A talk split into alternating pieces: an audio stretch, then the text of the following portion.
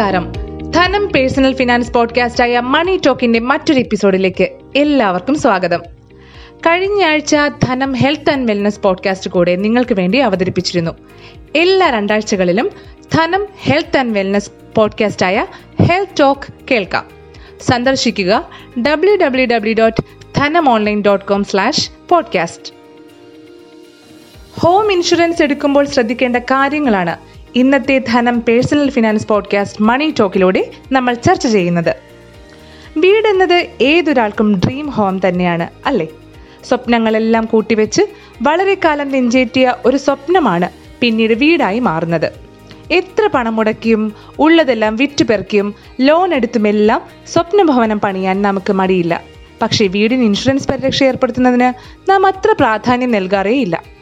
കഴിഞ്ഞ രണ്ട് പ്രളയത്തിലുമായി കേരളത്തിൽ ലക്ഷക്കണക്കിന് വീടുകളാണ് നശിച്ചുപോയത് എന്നാൽ വളരെ ചെറിയ ശതമാനം ആളുകൾക്ക് നഷ്ടപരിഹാര തുക ലഭിച്ചുള്ളൂ. അതുകൊണ്ട് തന്നെ ഹോം ഇൻഷുറൻസിന്റെ പ്രാധാന്യവും ഇപ്പോൾ എല്ലാവരും മനസ്സിലാക്കി തുടങ്ങി. എന്താണ് ഈ ഹോം ഇൻഷുറൻസ്? എന്തൊക്കെയാണ് ഹോം ഇൻഷുറൻസിനെ കുറിച്ച് അറിഞ്ഞിരിക്കേണ്ട കാര്യങ്ങൾ? ഇതൊക്കെയാണ് ഇന്നത്തെ പോഡ്കാസ്റ്റിലൂടെ പറയുന്നത്. എന്താണ് ഹോം ഇൻഷുറൻസ് എന്ന് നോക്കാം. നിങ്ങളുടെ വീടിനെ സുരക്ഷിതമാക്കാനും വീടിനോടനുബന്ധിച്ച് ഭാവിയിൽ ഉണ്ടായേക്കാവുന്ന അത്യാഹിതങ്ങൾ ഒഴിവാക്കാനും എടുക്കുന്ന പരിരക്ഷ തന്നെയാണിത്. വീട് ചുറ്റുമതിൽ ഗേറ്റ് ട്രസ് വർക്ക് വീടിനകത്തെ സാധന സാമഗ്രികൾ എന്നിവയ്ക്കാണ് പ്രധാനമായും ഇൻഷുറൻസ് നൽകുന്നത്. വീട് ഒറ്റയ്ക്കായും സാധന സാമഗ്രികൾ വ്യക്തിഗത അപകട insurance public liability workmen compensation jewellery electrical breakdown തുടങ്ങി വിവിധ വിഭാഗങ്ങൾ തിരഞ്ഞെടുക്കാനും നിലവിലുള്ള ഹൗസ് ഹോൾഡേഴ്സ് ഇൻഷുറൻസിൽ അവസരമുണ്ട്.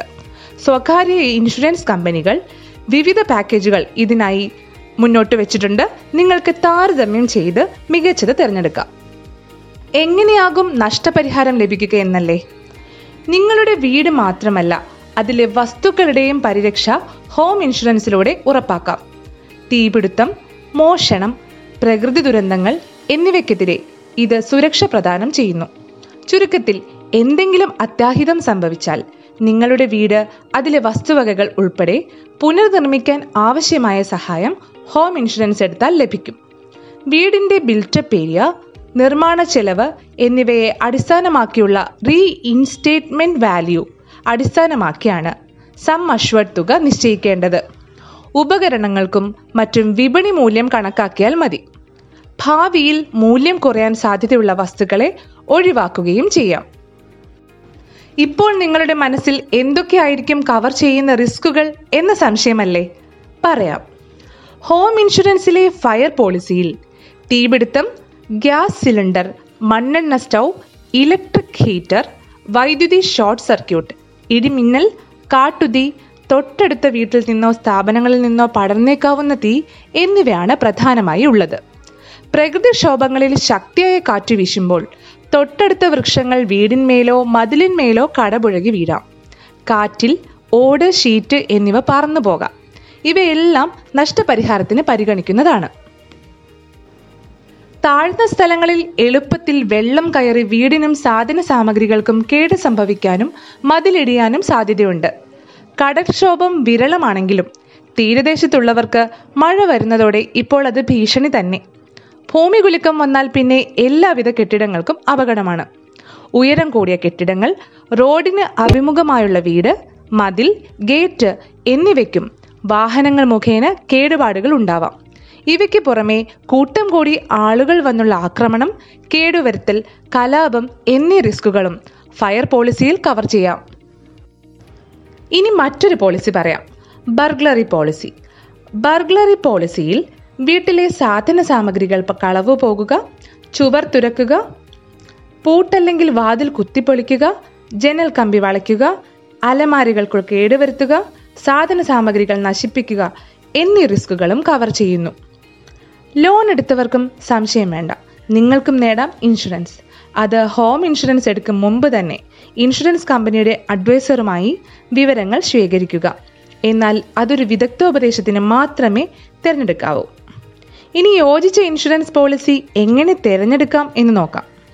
വീടിന് മാത്രമായുള്ള fire insurance policy long term fire policy പൊതുമേഖലാ കമ്പനികൾ നൽകുന്ന ഹൗസ് ഹോൾഡേഴ്സ് പാക്കേജ് പോളിസി സ്വകാര്യ മേഖലാ ഇൻഷുറൻസ് കമ്പനികൾ നൽകുന്ന വിവിധ തരം പാക്കേജ് പോളിസികൾ എന്നിങ്ങനെ പലതരം ഹോം ഇൻഷുറൻസ് പോളിസികളുണ്ട് വീട് ഇൻഷുർ ചെയ്യുമ്പോൾ റീ ഇൻസ്റ്റേറ്റ്മെന്റ് വാല്യൂവിനാണ് ഇൻഷുർ ചെയ്യേണ്ടത്.